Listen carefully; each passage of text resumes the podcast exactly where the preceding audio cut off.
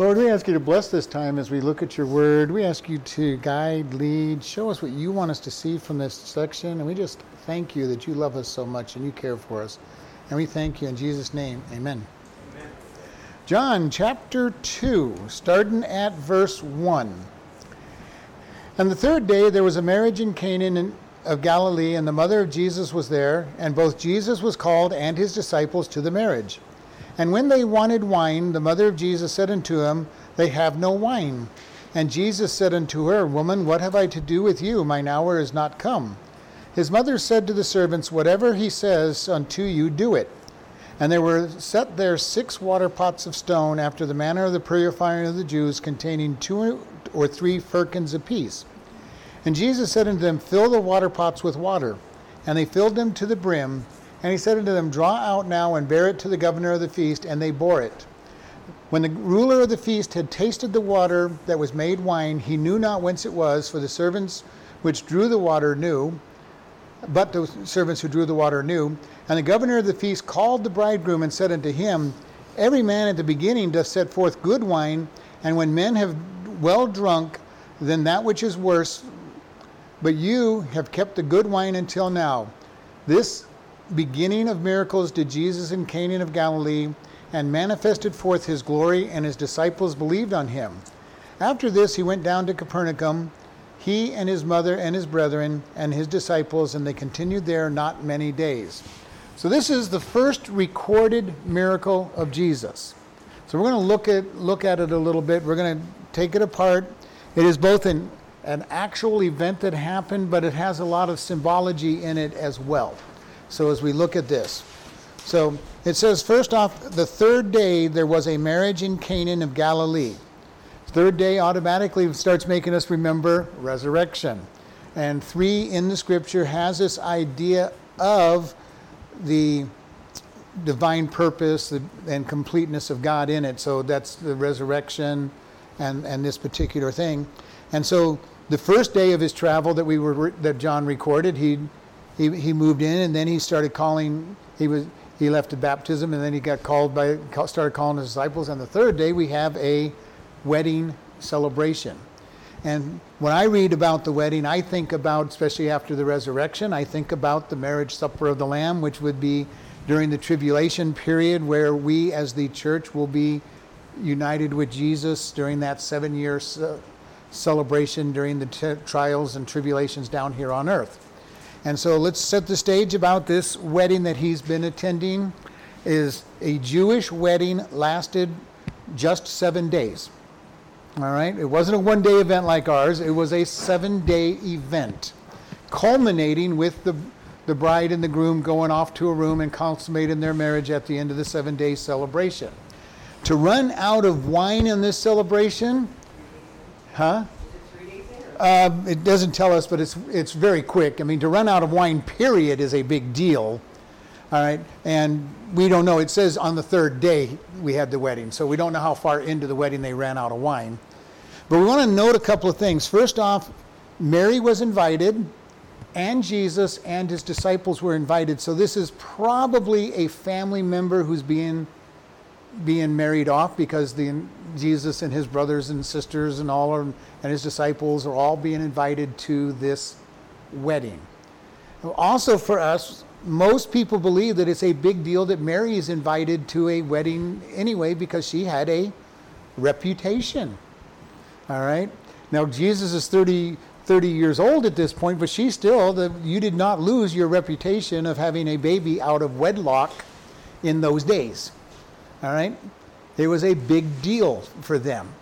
And so she's invited, Jesus is invited to this wedding celebration in Cana. And so we have this whole process going on, and Jesus' mother comes to him and says, Hey, they've run out of wine. And again, we don't know when, how far into this ceremony they. We don't know if it's first, second, third, fourth, sixth day. We don't know when they're running out of the wine uh, because it doesn't tell us. Why? Because it's not important to us to know when they ran out of wine. All right? The rest of the story is about the replacement of the wine.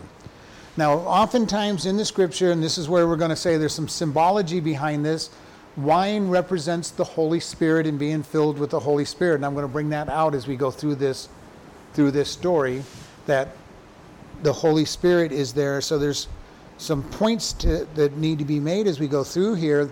They ran out, and Jesus' answer, and a lot of people get bugged by Jesus' answer. He said, Woman, what have I to do with you? My hour is not yet come. All right, there's three points in that one sentence that I want to bring out. First off, he calls her woman. And a lot of people go, well, that's so mean and nasty and, and, and obnoxious. Why would he not call her mother? I believe that he's not calling her mother because he's bringing a separation. It's time for me now to go about my father's business. So I'm not referring to you as mother in this particular case. All right? Uh, now, he doesn't reject her. You know, we see him taking care of her on the cross. He's not totally rejecting her, but I think in this place he's making a statement. All right? Uh, woman, not mother, but woman, who do you think you are? I'm not under your authority anymore. I am under the authority of my father. So it's kind of a simple, simple thing that we, you know, but a lot of people go, well, that's so, he is being so mean and so nasty, calling her woman and not mother. And I guess in one sense you might say that, but he's making a point that I am now, just as when he was 12 years old, when he said to Mary and Joseph, Didn't you know that I would be about my father's business? He's 30 years old. He's ready to be able to take a position of a rabbi and a teacher. And I think he's saying to her, you know, because he's going to say, It's not, not my time yet. I'm not supposed to be doing miracles yet and you know you're presuming upon me under your position as mother to tell me what to do and it's not the time to to do this and it says woman what have i to do with you this this and he goes it is not my hour it is not my time Now, i'm not supposed to be doing miracles yet it's not not quite there but i want to note that he was also submitted to his mother he honored his mother, even though it was not his time. He did a miracle for at her request. And you notice that she did not argue with him. You know, it's kind of an amazing thing. What did she do? She turned to the servants and said, Whatever he tells you, do. What kind of faith did she have? He's already told her, It's not my time. You know, I, basically, it's not time for a miracle. And yet she tells the servants, whatever he tells you, you go do, and, he, and she walks away. Basically saying, I know that my son is going to take care of this because we cannot have the embarrassment of no wine at this, at this uh, wedding. Now she's thinking very, very selfishly through all of this. Hey, you know, the family is going to be embarrassed by no wine in here. You know, we can't have this happen. Go, go do this, which also indicates to us how many times does God answer our desires, not just our needs? Now, God has promised to give us to meet all our needs. Now, sometimes, especially as Americans, we think our needs are much more important than what God says our needs are. And if we were living in the rest of the world, we would be just wanting to have a roof over our head and some food on the table, you know, a couple times a day. In America, we have to have a nice house and and all the gadgets that go in the house and a, and a phone and a car and and three meals that aren't that, are, that would feed an entire family for for a week in most places. And but Jesus is here saying you have a you have a desire.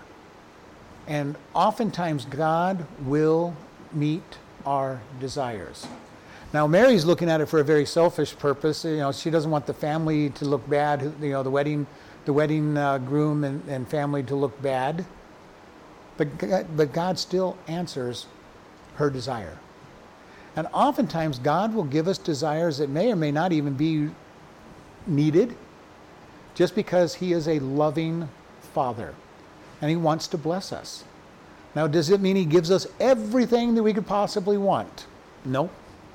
That would make us very selfish and, and bratty but He does promise to give us our needs, and yet He will oftentimes give us great blessings besides. And here, He's going to do a blessing. He's going to bless this family that is holding this feast. And why did they run out of wine? I don't know. Maybe they had more people than they expected. I don't know. You know, party crashers. We don't know how why they ran out of wine.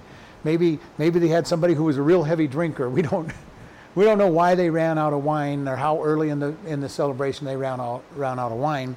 But this is going to be very interesting. So Jesus turned to the, them and he saw six water pots of stone after the manner of the purifying of the Jews, and that meant that it was set there for washing. All right, for washing because they wash their hands and and feed and everything else frequently. And it said that they held two to three firkins apiece. Now, this is kind of an interesting process. Each, uh, each of these items, each of these ones would end up holding 18 to 27 gallons of water. All right? Jesus has them fill up six of these items, so there is somewhere between 108 to 162 gallons of water turned into wine. That's a lot of wine for this party. I tend to kind of think that this party that they ran out of wine way, way too early. You know, because I don't think Jesus gave them excess, excess wine to last them for for months. I think they ran out fairly early just because the amount of wine Jesus made for them. And I don't know. I mean, I don't know how long it would take uh, people in a party to go through 108 to 106, uh, 162 gallons of wine, and you in that day and age, you pretty much watered down your wine too. You you made water. You took the wine and you watered it. You watered it down because it was what they did. The wine was very, very, uh, huh? Potent, strong, so they would water it down. So we probably have much more wine than 100, than this 162 gallons of wine to be served. And so this is all that's going on. And you think about this gift that he gave them and provision that he gave them. Uh, and so again, I don't know how long. I, am not a alcohol person. You know, some of you that have drunk alcohol, may, you know, I've heard some people probably would wipe that wine out in just a couple days, but uh, I don't know how long it was going to take it for uh, for this party. but you know, I, have met people that drink, you know, a pack of pack of beer a night, you know, and uh, bottles of wine, you know, gallons of wine each day, and you know, their their entire, you know fifths of alcohol, you know, they wipe it out. So I don't know how long this would have lasted at a party. Um, I'm outside of my realm. But it's a lot of wine no, no matter what. And Jesus just, he, he told them, fill these water pots. And they filled them, and notice that he, they filled them to the brim. There was no room for anything else to go in there. So he couldn't be dropping powders into it and doing magical stuff to it. He had to, it had to be a miracle. But it's also the idea when we think about wine representing the Holy Spirit, God wants to fill us all the way to the top with the Holy Spirit. And He does not hold back. He gives us, when we are saved, He gives us the Holy Spirit in fullness. Now, what we do with Him can be a whole other story. All right? The Holy Spirit indwells us and we are placed in Him and we can be able to be totally changed by the Holy Spirit because we are full. The fullness of the Godhead. The, the scriptures oftentimes talk about being filled, being full. The Greek word, most of the time when it uses that, is pleroma, which means filled to the very top. Nothing else can be added. God comes into our life and He fills us so full that there is no more room for God in us. Now, that doesn't mean that that's all of God because God is infinite and can fill whatever room is available. It just means He completely fills us. Now, how much power we give to the Holy Spirit is going to be another story. And I think about this many times, and I heard this long ago. You know, how many times do we let God into our heart and go, God, I'm going to, I'm going to let you into my heart, but I'm going to sit on the throne. God, or I, as I've said it sometimes, God, we're gonna, I'm going to let you in my heart, but this room over here is where you get to stay until I need you, and then I'll open the door and I'll come see you. That is not what He is desiring for us, and not what He wants. He comes in, and He is to be Master and Lord of our life. Anything less than that, we are shortchanging ourselves. And this is very important. Why, how often do we shortchange ourselves with the power of God because we decide I want to be God. I want to be Lord in my life. God, I want you when I want you, but you know, you just kind of stay off in the corner and when I need you, I'll come and get you. And God doesn't respond to that, but you know, many times we try to do that. And he says, No, I am Lord and Master, or, or I'm not going to be part of this. And he sits back and waits for us to be ready to make him Lord and Master. And this is very important for us. After they had filled this, you know, it doesn't tell us that Jesus said anything, doesn't tell us that he did anything. The servants filled the water, and then what did he say in verse 9? Draw now and bear it to the governor of the feast. Can you imagine being the servant? You have filled this big pot with water, and Mary has told you whatever he says, go do. And then he says, okay, go take a cup of this and give it to the give it to the master of the of the feast. How would you have liked to have been that servant bearing that cup of water, or at least what you think is water, to the master of the of the feast, uh, just wondering what's going to happen here? Are you going to be punished for bringing water to the to the to the wine master? you know, it just I think about this is something I kind of think about. You know, this is a character nobody ever thinks about. The servant bringing this cup that he knows is water, or she knows whoever the servant. The servant knows that they put water in this pot. They take a cup out and they're going to present it to the master of the feast, who who is looking for wine and they're bringing what they think is a cup of water. So when they, when they drew it out, though, wouldn't they, wouldn't whoever, you know, the servant Possibly, possibly. notice? They might have. It may have looked may have looked like, wine. It may it may not have looked like wine until they actually actually did the step of presenting it like, like they were told. And you're right. I mean, it could have it could have looked like wine right from the beginning. I don't know, but my picture is that it was an you know a step of faith. Mary had a step of faith saying, "Do whatever he says," and then she doesn't. She like disappears. They take a step of faith by filling the filling these pots with water, and think how long it's going to take to fill, you know, 108 to 162 gallons of water that had to be, you know, pulled up bu- bucket by bucket from the well. I don't know how big their bucket was, but still, it's going to take a it's going to take a little bit of time to to get the, these things filled. And then he says, okay, now just draw some out and give it to the to the wine, ma- you know, to the master of the, the feast. And you're right. Maybe it looked like wine and there was no fear in it, but I have this feeling that it was a step of faith in their case to hand this man a glass that you know would have looked like water. Now I could be wrong, you know, and that's uh, that's how I've always pictured it. That step of faith. Uh, and so, all the look at the faith that is being developed here. Jesus tells Mary, "It's not my time. I'm not going to. Do miracles." Uh, well, son. I'm going to tell them to do whatever you say. So it's up to you, and I'm going away. You, know, if you don't do anything, there won't be any wine, and we'll and we'll be the laughing stock of, of Cana. Uh, but I'm going to walk away. And he does this for her. He does this for his mother, or for the bride and groom. I don't know who who because it doesn't really tell us. And so we see here God making wine, and I can imagine that this was probably the best wine that had ever been in existence. Uh, when God does something, He does it right. So I can imagine what this wine would have been when this guy, and we know his reaction is kind of very interesting. He's going to be basically saying, This is the best wine I've ever tasted, too. And so they bring it to him, and verse 9 says, And when the ruler of the feast had tasted the water that was made wine, he knew not where it was from, but the servants which drew the water knew. And the governor of the feast called the bridegroom. I think this is very interesting. Jesus takes no credit for this miracle.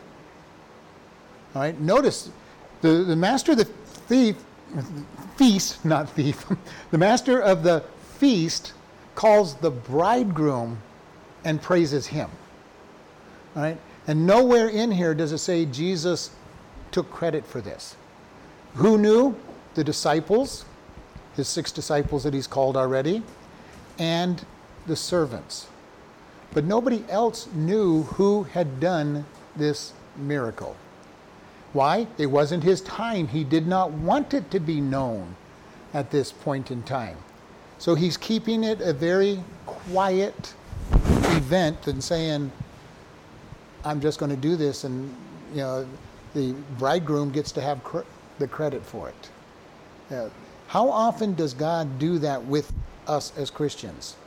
He does something through us, and oftentimes we get credit that we don't deserve because it's God and the Holy Spirit that does the work, and we get the credit.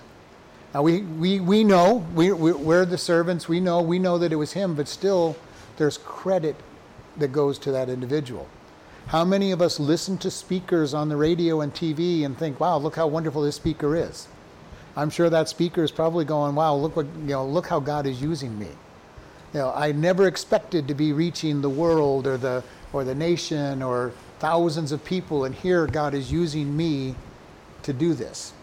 And when God uses us, we need to stay humble and say, Thank you, God, for doing what you're doing, even if we get credit for doing it.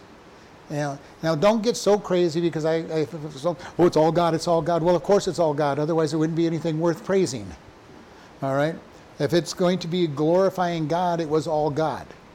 So don't worry about it. Just don't get puffed up by what happens.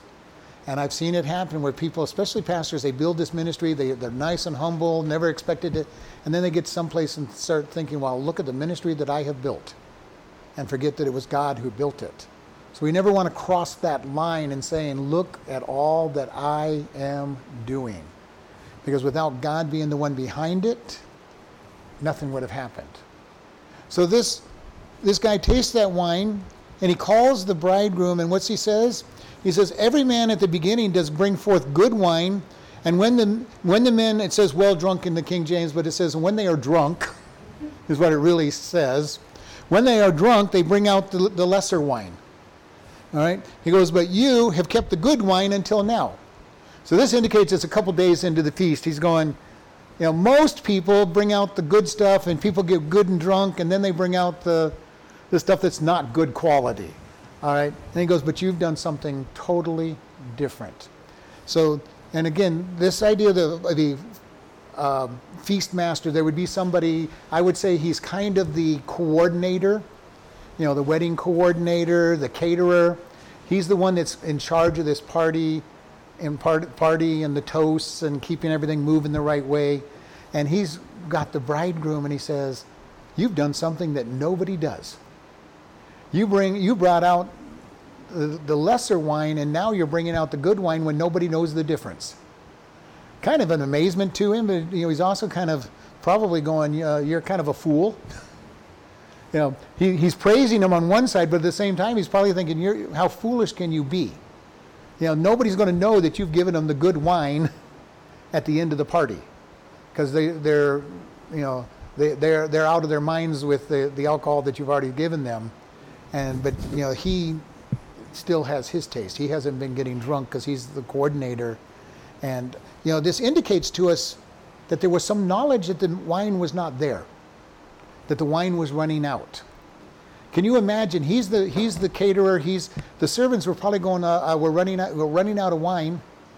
We're a little low on wine, and he's probably telling, them, okay, water it down. Give them half cups. Don't give them don't give them full cups. Let's let's stretch the wine as far as we can. And all of a sudden, he's given great wine. You know, and he's probably thinking, where did all this, where did this wine come from? Because you guys were telling me that, you know, we're running out. And I, I'm speculating on this, but he's the one that's in charge of the, in charge of this. And Mary said, we're running out, we're out of wine. We are out of wine. You know, and so all of a sudden there's wine. And not only is it wine, but it is the best wine he's ever tasted because God created it. All right? And you know, I don't know what God did to make this happen. You know, He's He's God. He could have done whatever. It, but to change water into wine, for God is nothing. You know, for us it would be quite a trick to take plain water and turn it into wine. And we can turn it. In, we can turn grapes into wine, but to turn water into wine big, would be a much bigger deal. And this is the wine, and, the, and he's saying, this is the best. Why? Why did you do it this? You know can you picture the bridegroom? He's like, uh, I have no idea because I follow I followed the normal routine. You know, I followed the normal routine. I put the best wine we had in the house out, and now you're telling me that this stuff is better, and I don't even know where this stuff came from. And it's quite possible he didn't know because what is it said? the servants knew, the disciples knew, and Jesus knew. And all of a sudden, the bridegroom is getting credit for something that he has no clue what's going on. Where did all this good wine come from? And I don't know if he was, you know, not drunk enough to really know what was going on either. But you know, so understand this miracle is a, is a kind of an interesting miracle, and Jesus does not claim credit for it.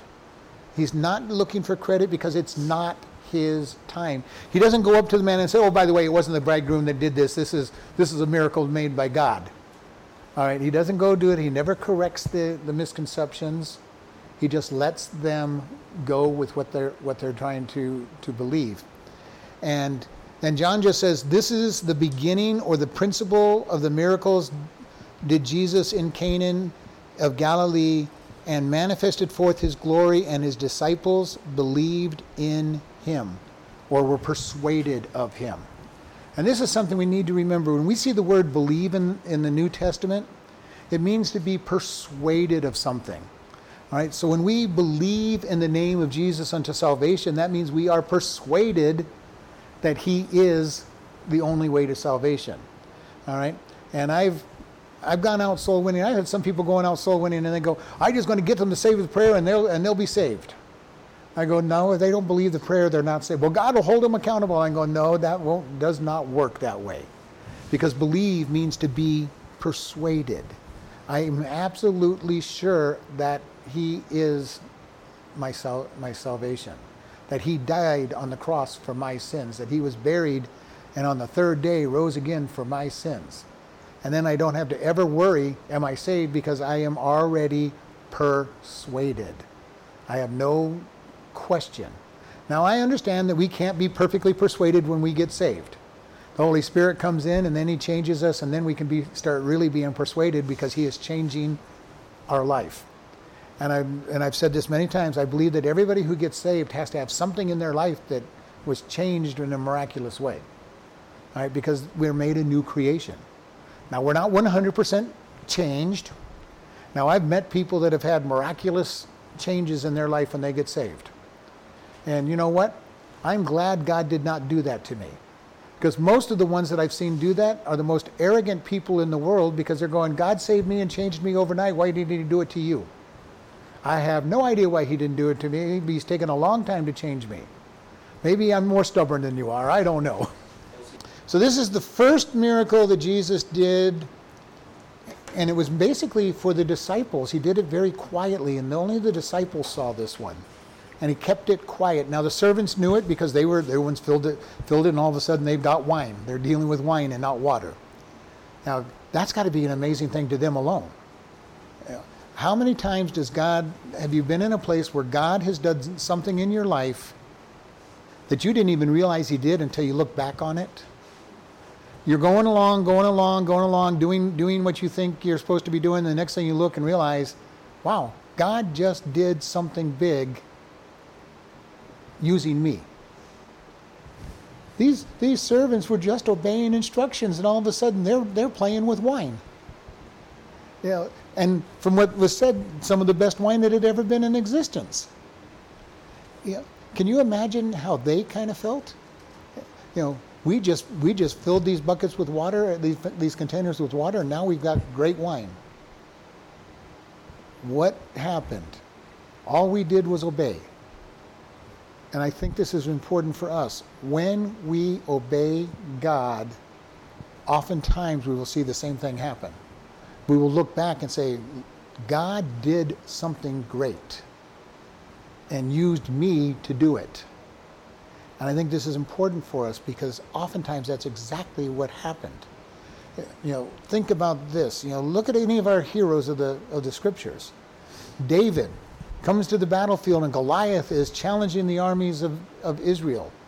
Now David was sure that God would deliver him, but can you imagine how much, you know, fear and trepidation he still had walking out onto the battlefield against a nine foot two in, you know inch uh, uh, opponent, fully armed and he has a shepherd staff and a, and a sling.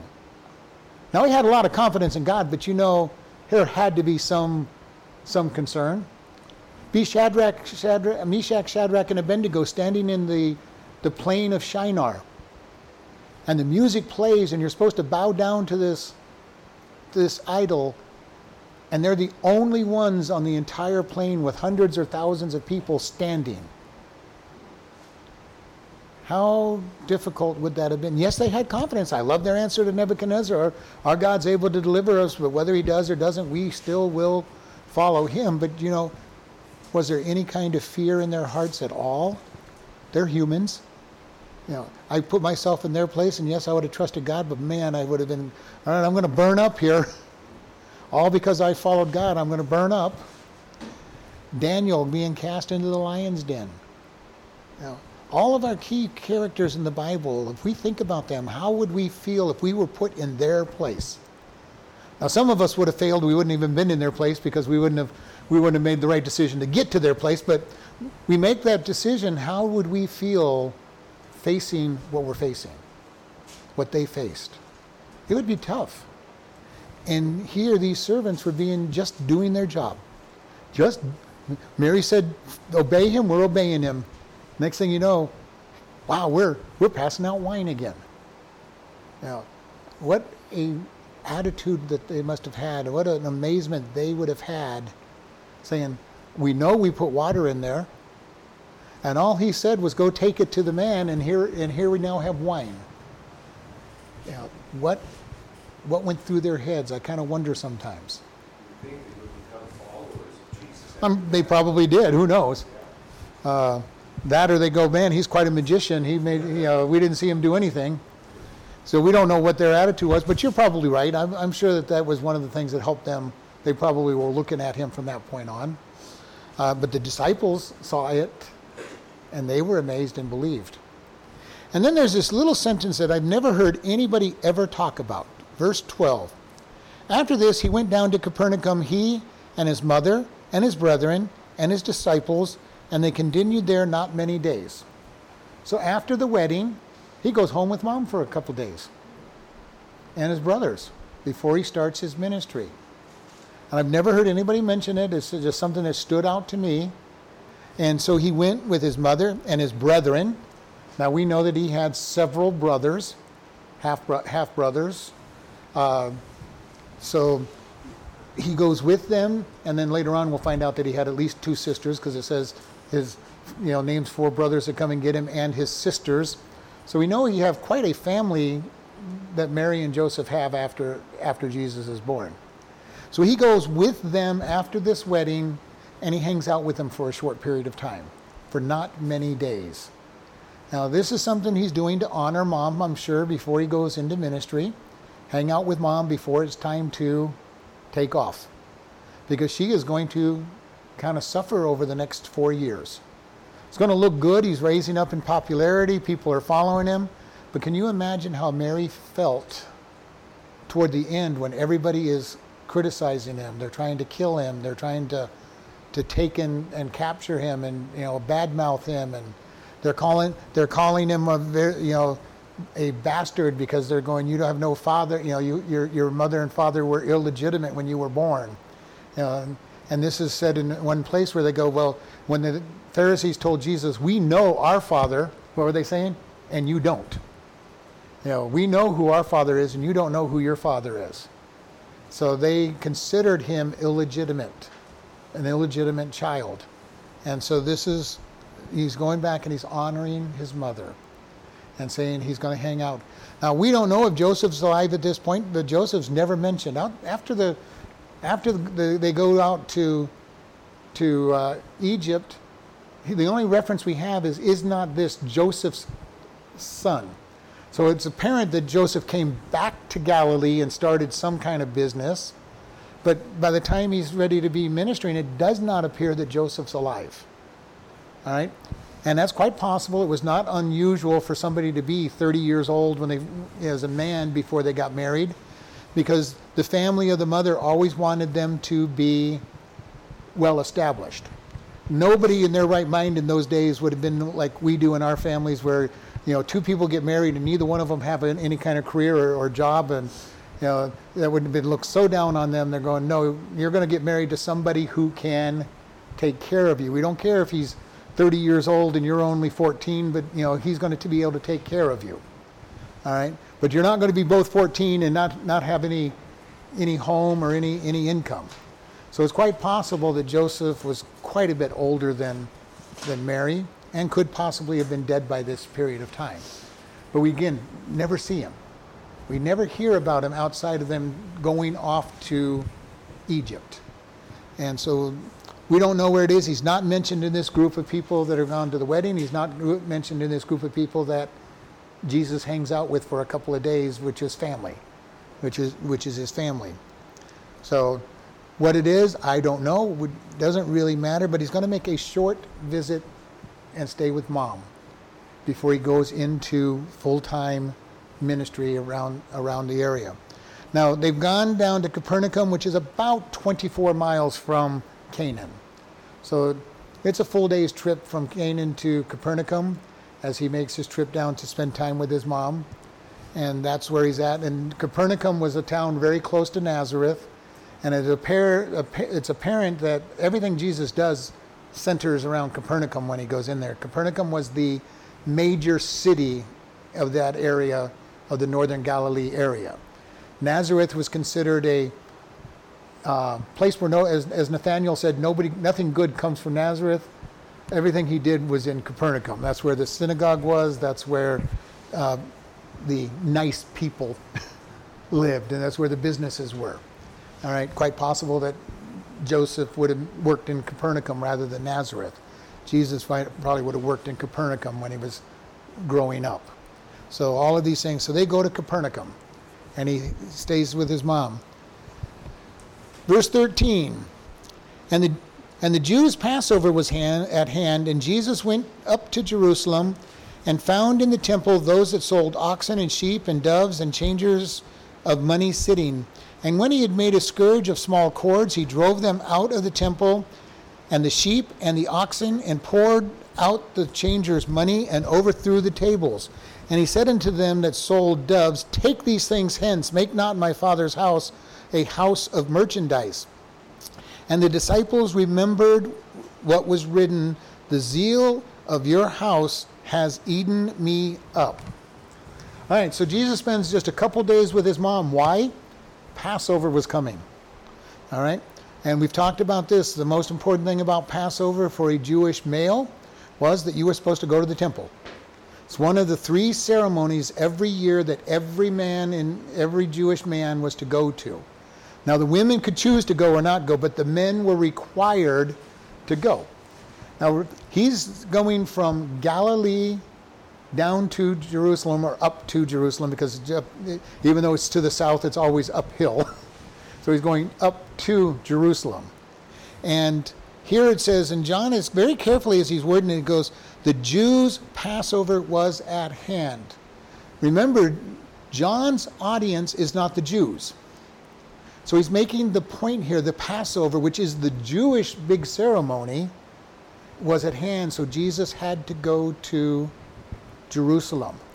Right, and he's done this many times. He's defined several words as he's gone along, and we've brought those out as we've gone along. So he says the Jewish Passover was at hand, and Jesus went up to Jerusalem. This is going to be a trip of several hundred miles, uh, probably four or five days to get there, unless he was in a big hurry that uh, and doesn't tell us whether he took the short way through Samaria or the long way, one of the two long ways. And we've talked about this. Uh, most of the Jews would not go through Samaria. The Samaritans were half breeds, they had nothing to do with them. And so, even though you started up at Galilee and the easiest way to get to Jerusalem was to go straight through Samaria, the Jews would go all the way to the Jordan River, cross the river, go down the, the east east side of the Jordan River, get down to the ford down by, by Jerusalem, cross over, go up the mountainside to get to Jerusalem. Or they would go all the way to the Mediterranean Sea, go down the major highway down the Mediterranean Sea, and come back up to Jerusalem that way. You know, so they took a long way to get to where they were going. Uh, and that's kind of an interesting thing. You know. And Jesus, we know, violates this in many, many places. He walks through Samaria several times much to the dismay of the disciples. You know, why would you do this? You know, we don't do this kind of stuff. But he goes to Jerusalem. He gets to the temple, and what does he see in the temple? There are people that are selling ox, sheep, doves, and changing the money. All right? What is this money changing bit about? Basically, the Jewish priest would not allow you to make a sacrifice with Roman money. So in the temple, they would have people that would exchange your Roman money for temple money at usually exorbitant rates. All right, so they cheated the people. This is the exchange rate we're going to give you. You're going to give me one Roman denarii, and this is what we're going to give you in return. And you now can give that to the temple. Cheating the people in the temple. They also did it with the animals. People would come in with these nice animals that they brought from, from home to sacrifice. The priest would look at it and said, Nope, it's not perfect. It can't be offered for sacrifice. But we have these, these sheep over here and these oxen over here. We'll be more than happy to sell you one of these. And by the way, we'll take yours in trade. You know, he comes into the temple where they're supposed to be worshiping God, and he sees people cheating them on, on their coins, cheating them on their on their their offerings, and he gets quite upset. Quite upset. And it says this, you know, in verse 15, and he made a scourge or a whip of small cords, and he drove out of the temple. he drove them out of the temple and the sheep and the oxen and poured out the money changers and overthrew their tables. This is quite an adventure. Now, when you think about this, the temple had their own guard and the priests were there, and yet he drives all these people out. I've always thought this was very interesting. Did the power of God come out of him so strongly that nobody dared to challenge him? I think so. They have an entire squad of soldiers there to take him out if they wanted if they wanted to. And I would have, you know, if somebody came into our church and started tearing up the church, you know, we would do whatever it took to to subdue them, and yet none of that happened in this event. None of the priests came up and you know and tried to stop him. The temple guard did not come up and stop him. I've always believed that God's power was so strong in him that nobody dared come his way. Yeah, and I really do believe that that's what it was. And have you ever been around somebody that was excluding God's power at any event? You know, it's an amazing thing when you feel that kind of power coming out, even if it's not negative. It's just you can sometimes feel the power of God and I think they felt that power. It was coming out. He was so angry at the desecration of the temple. And God's fury came out of him, just as it, just as they said. It, it was written, "The zeal of my house hath eaten me up." This is a reference to Psalm 69:9. All right, the, and it's a messianic prophecy in in that psalm. And they're going. He overthrew the tables, and he said to them, "Take these things hence." Make not my father's house a house of merchandise. Now, the Greek word for this means emporium. Don't make it into a marketplace.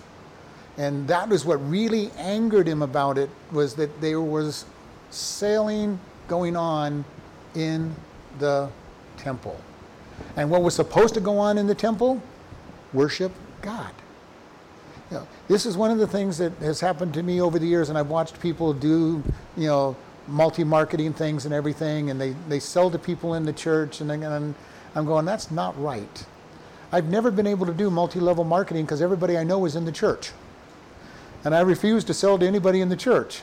You know, even before I was a pastor, I just I cannot do it because it's not the place to do it at.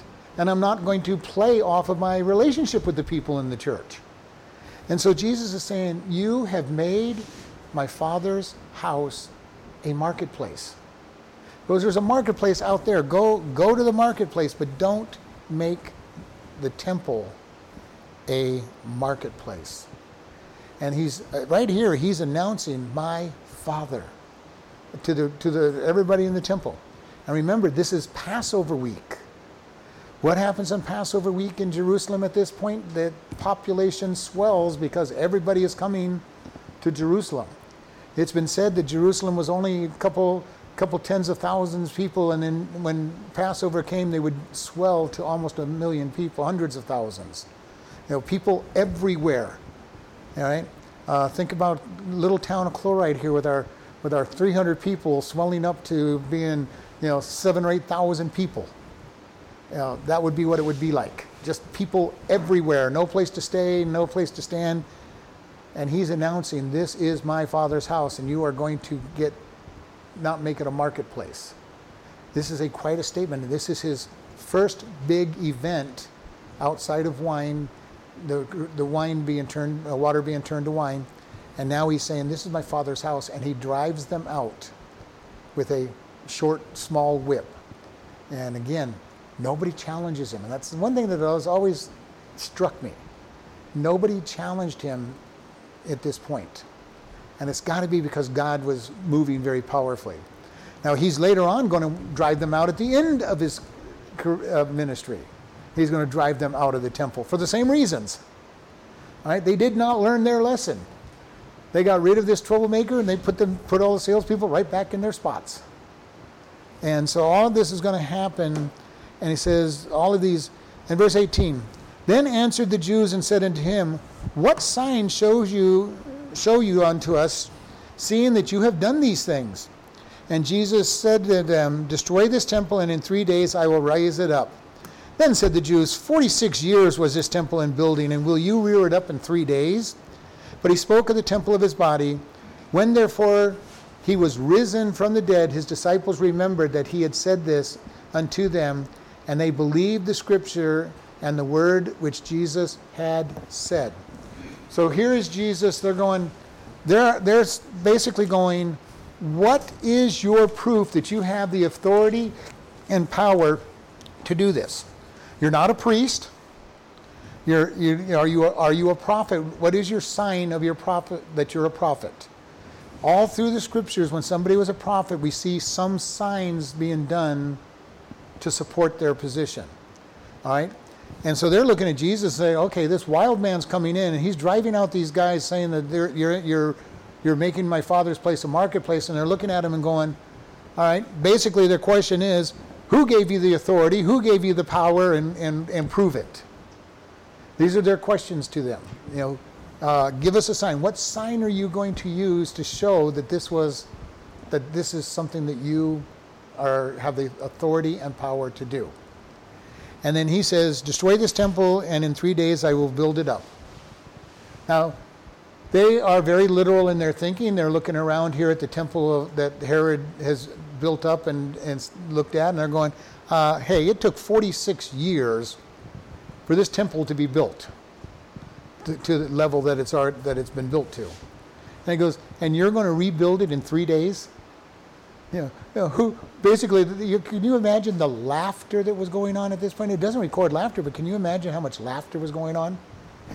who is this fool? He thinks he can rebuild this temple in three days. And even the disciples did not understand it at this point. They did not understand that he was talking about his death, burial, and resurrection. Right? And nobody else did. You know, he's standing in the temple and says, Destroy this temple referring to himself, you know, and it'll come back and it'll be rebuilt in three days, but they're standing in the temple. So everybody's looking at him and saying, okay, you, you know, all right, we're looking around, this temple is awfully great, you're, you're going to rebuild it in three days? Who, who do you think you are? You know, if they only knew. He created the whole world in six days. The temple would have been no problem to rebuild in three days. All right? But he wasn't referring to that temple. And that's what the disciples said. They, they remembered after he was resurrected. How much did God bring back to their minds after the resurrection? You know, because before this, and we're going to see this over and over, when Jesus spoke of his pending death, all they heard was, you know, you know, I love to think about the Charlie Brown adults when they speak, want, want, want, want, want. You know, when he would speak about their death, they're going, does not compute, don't, you know, don't listen. Oh, he's talking about power and the and the kingdom. Okay, we'll listen. Nope, talking about death, death and coming back. We you know we don't understand this. It doesn't fit our fit our agenda, and they wouldn't listen. And then when he rose from the dead, all of a sudden, he reminded them of many of these things. He told them. He he spent time for forty days. He re-taught them and reminded them what they had been taught. And this is why it's important for us. When we learn something from the scriptures and from God, we need to remember it in the middle of a trial. Because a lot of times we forget what we learned when the trial hits and think, "Oh God, you're not you're not behaving the way I think you should behave." So therefore, I'm going to go do things my way because you, you didn't tell me you didn't tell me the truth. And if we just are obedient, we'd find out that God is who He says He is.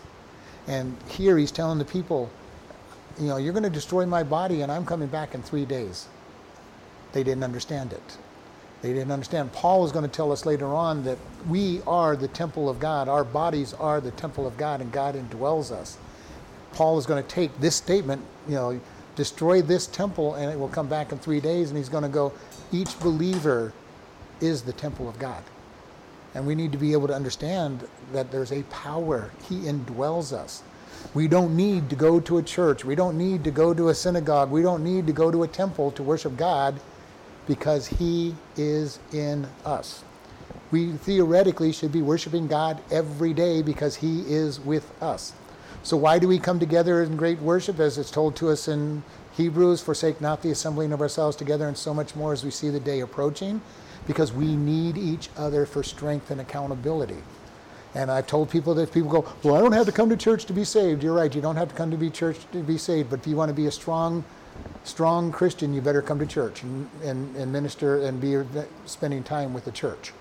Otherwise, you're going to be weak and anemic because you can only do so much and you will only go so far when you're facing a trial and you go, well, uh, maybe I don't know. Nobody, nobody's going to know if I don't take and do what I'm supposed to do because it's just me, myself, and I and God, and we're and we're a great team. We don't need anybody else. We need each other for no other reason than to say, hey, how are you doing? You know, I've been talking to somebody and it's very obvious that he is down and depressed and I keep talking to him and he's opening up just a little bit more each time. But he's down. Why? He does not have a church home. He does not. He visits all over the place, but he does not have a church home. And I'm encouraging him that he needs to find a church home that he can plug into and be ministered unto. and this is the thing that we all have to do.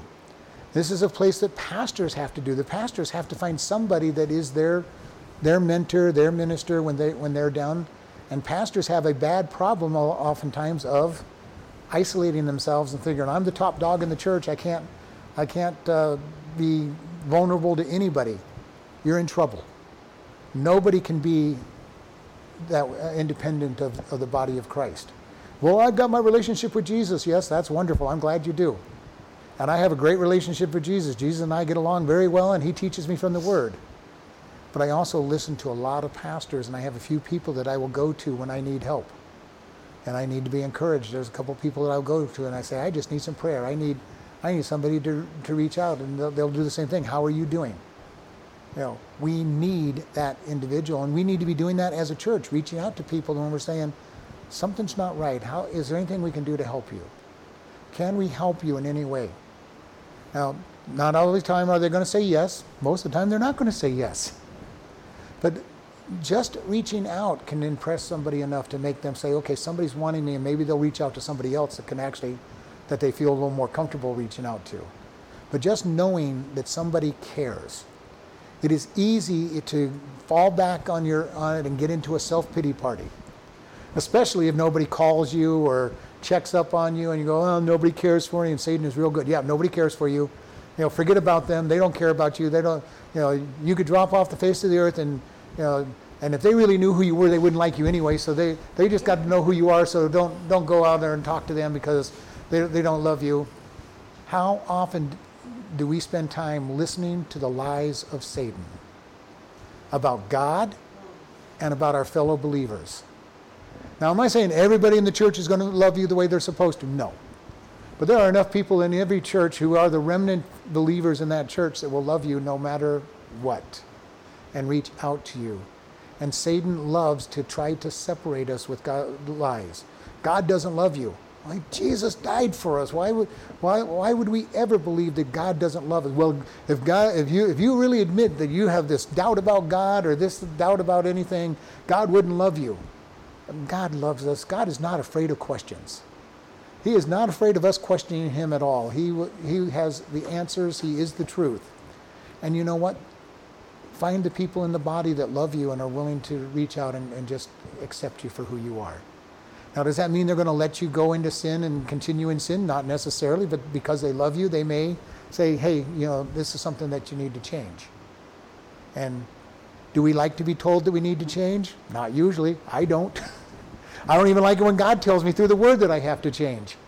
I, I listen to Him through the Word, and I tend to try to listen to people when they tell me I need to make some changes. But you know, we all have a pride, prideful nature that doesn't always do what we're supposed to do. And we need to be careful that we're listening and following and allowing this to happen. And the last uh, three verses, and when he was in Jerusalem at the now now when he was at Jerusalem at the Passover in the feast day, many believed in his name when they saw his miracles which he did. But Jesus did not commit himself unto them because he knew all men, and needed not that they should testify of man, for he knew what is in man. Now, John does not tell us what he did during this Passover. It says that they saw miracles. Now, the first miracle is he drove the, the, the, the money changers and the you know, marketers out of the temple and never got, never got arrested by the priest. But however many other uh, miracles were there, we don't know. John in his book is going to say if I wrote everything that Jesus did, there would not be enough paper and ink to be able to tell you that. All right? So here he just says, hey, you know, there were some miracles during this period of time, and people believed him. But it, very curiously here he says, but Jesus did not commit himself to them because he knew all men. He wasn't needing their praise, he wasn't needing their support because he understood the fickleness of people. One day you're going to like you, one day they're not going to like you. One day they're going to like what you're saying, the next day they're not going to like what you're saying. And Jesus, all through the, the Gospels, frequently said things that drove people away. Now, Jesus violated everything we're told to, to grow a church. Tell everybody what they want to hear, encourage them, make them feel good, and never say anything that's going to make them feel bad. Don't talk about sin. Don't talk about about the need of, of, of uh, uh, the reality of hell to make them all feel good. Jesus never did any of that stuff.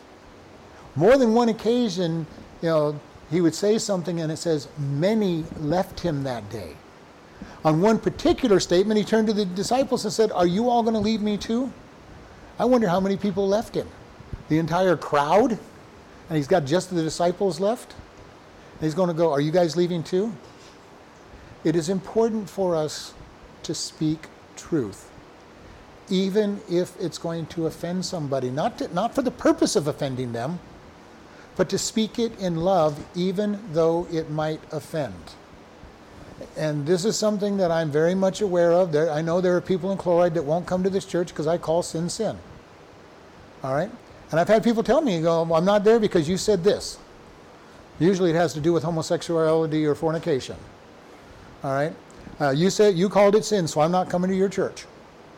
I go, well, I don't know what else I'd be teaching. If I don't teach the Bible, I don't know what I'd be teaching. So this is where he's, Jesus said he understood that people are fickle. Now, been in church for just 52 years myself, and I can't tell you how many times my toes have been t- stomped on by some pastor or teacher in a Bible study or, or message. Uh, I almost think if it's not been stepped on, somebody else's toes had to be stepped on that day. But you know, I've seen people leave church because some sin was called out that was their was their pet sin. Instead of repenting and saying, "God, okay, I hear the message." And I've told you all many times, I really don't understand how all these radio pastors get together and, and, and plan their messages just for me on certain weeks. You know, and I say that tongue in cheek because I know they're not. I know it's the Holy Spirit. But you know, have you ever been in a place where it seems like every message is geared toward what you're struggling with? Some days it looks like you're staring. And I'm like, I know. I'm not staring at any one person. but it is true. We do get this way where we feel, you know, uh, wow, has the Pastor been watching me all this week? You know, has this teacher been following me all week? Because they're talking about exactly what I'm going through. And this is what Jesus said. He goes, He knew people would not stay faithful. And the last one says, and he needed not that they should testify of him. He didn't need their testimony. Why? Because the Father had said, This is my beloved Son in whom I am well pleased. He, he did not need their testimony to, to prove who he was. So that's referring to him, it's not him referring to, I thought it meant that he didn't need anyone else to say like, oh, that guy's a really bad person because he already knew the heart of the people. You know, hmm? does that make sense? No, he's talking about them. He didn't need their testimony because he knew what was in their heart Their testimony about him. about him. themselves No, about their, yeah, their testimony of him. He didn't need them saying, You're God, you're Jesus, you're the Messiah. Because he knew what was in their heart. What was in their heart? Wickedness. All right? Jeremiah said that the heart is deceitfully wicked above all things. Who can know it? Jesus knows the heart. And what ends up happening to us so many times is we start taking uh, praise and honor from people, and then we get upset when somebody says something that we don't like. And this is, I've said this so many times, I am not surprised when sinners sin. It doesn't surprise me. Why? Because they're sinners.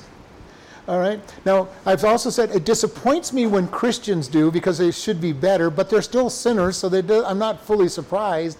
But I get disappointed when Christians are falling into these sin, sinful activities because they have the opportunity to live at a higher level, but they're still sinners, so I am not surprised that they sin. Why? Because I sin. I have the same problem.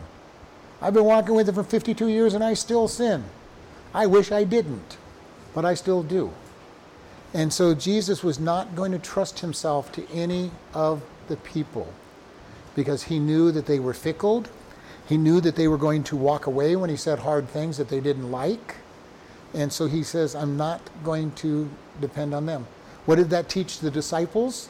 Speak the truth and not be dependent on whether people like you or dislike you. You are, you are my disciples, follow me. What does it mean to us? We should speak the truth in love and, and in kindness, but speak the truth, follow him, and not be worried about what other people say about us. And that can get hard sometimes, especially if it's somebody that you've really gone, drawn close to, and all of a sudden they come against you. And it's like, oh my goodness, uh, I thought we were good friends, and all of a sudden there's these attacks on you. And Jesus said he's not committing himself to any person. Now, this gets hard because we all have this natural desire. We want to be loved, we want to be liked, and it gets very easy for us to, to enjoy the praise of friends and, and fellow people in the church. But we cannot allow ourselves to be dependent upon their praise. We have to take our stance and say, I'm going to stand with God no matter what. And hopefully, others in the church will stand with us. But whether they do or don't, we need to stand for God and not be committed to other people. And maybe our example will bring them along, back along. But it's very important where do we stand? We, stand with God. I depend on God, not anybody else. I enjoy the support of the church. I enjoy when people are in the in the same path and everything, but I'm not committed to the people. I'm committed to God. And we see people like Jeremiah who God says, you know, you're going to keep preaching and nobody's going to listen to you. I would not have liked to have been Jeremiah preaching for, you know, several decades and nobody listened. You know, especially not the people that made it could make a change in anything. You know, they kept throwing him in prison and beating him and threatening his life and you know, all these years nobody listened and they went into captivity not listening. You know, imagine being Noah, building a boat for 120 years, telling everybody God's bringing judgment and nobody listens. You know, that had to be, can you imagine God telling you now is the time to go in or closing the doors and there's nobody? You spoke for 120 years while you're building this boat of judgment coming and nobody followed. If, if he allowed it to work on him, he could have been very frustrated. After 120 years, you're going to go, okay, They could be very frustrating. You know, I've spent all this time pouring into people and nobody, nobody is listened. And it barely had his family listening because they weren't all that nice either, especially, especially Ham. Ham was very sinful when they came off the boat. Know, and ends up having a whole problem of, you know, with his generation and, you know, following him. So we need to be able to make sure that our dependence is on God, not others. And that goes for our spouses, our best friends, members of the church. It doesn't matter who it is. Our focus must be on God and not anybody else because everybody else is going to let us down. At some critical junction, everybody else will let us down, which is why we have to follow God. Lord, we ask you to go with us about our, our business, Lord. Teach us to depend more and more on you. Help us to see you and to walk with you in great, great uh, faithfulness and follow you in all that we do. And we thank you in Jesus' name. Amen. Listening friend, do you know where you'll go after you die? Without the gift of Jesus, it will be an eternity in hell without God. Good works will not get you there. For by grace are you saved through faith, and that not of yourselves. It is a gift of God, not of works, lest any man should boast. To spend eternity with God, we must recognize that we are sinners in need of Christ. For all have sinned and come short of the glory of God. And the wages of sin is death, but the gift of God is eternal life through Christ Jesus our Lord. To be assured eternal life, we simply talk to God, admit you are a sinner, and ask Him for His free gift. You must mean the words to get the to be answered. Jesus is waiting to hear your request. If you have asked him for eternal life, he has come into you and he will change you. Start reading the book of Ephesians and see what God says about your new life. After you understand the book of Ephesians, you can start reading the Gospel of John. Next, find a good Bible teaching church. Tell the pastor about your decision for God and be taught. If you contact us, we will send you a new believer booklet free of charge. Congratulations and grow in Christ. You can contact us by email at office at chloridebaptistchurch.com or by snail mail at P.O. Box 65, Chloride, Arizona 86431. We are happy to help with your new life in Christ or even answering Bible questions. Again, congratulations on your decision for Christ.